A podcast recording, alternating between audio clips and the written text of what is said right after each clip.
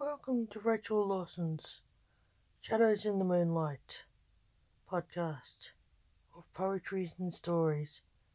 We hope you enjoy them.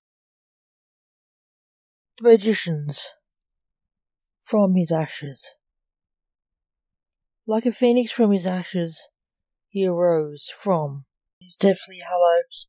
The reaper grew flesh, blood, and skin, and from his handsome frame draped in armor, grew wings of fire. They were the wings of the phoenix. Within him, he burned hot.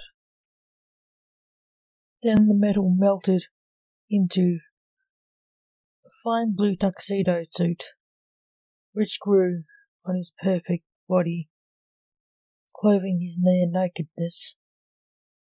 Meanwhile, the feathers on his face grew into a blue mask, not completely concealing his fine features. He ran out of the room.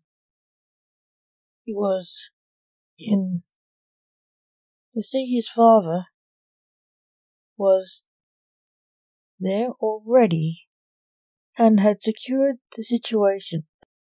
He was dressed similarly what took you so long to come back to life? asked his father, who was also a reaper. To in human form? Lancelot Alexander huffed frustratedly.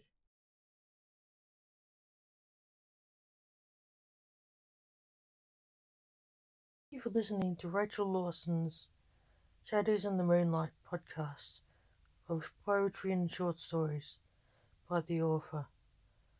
Come back soon and you'll hear some more stories and poetry by Rachel Lawson. Thank you for listening.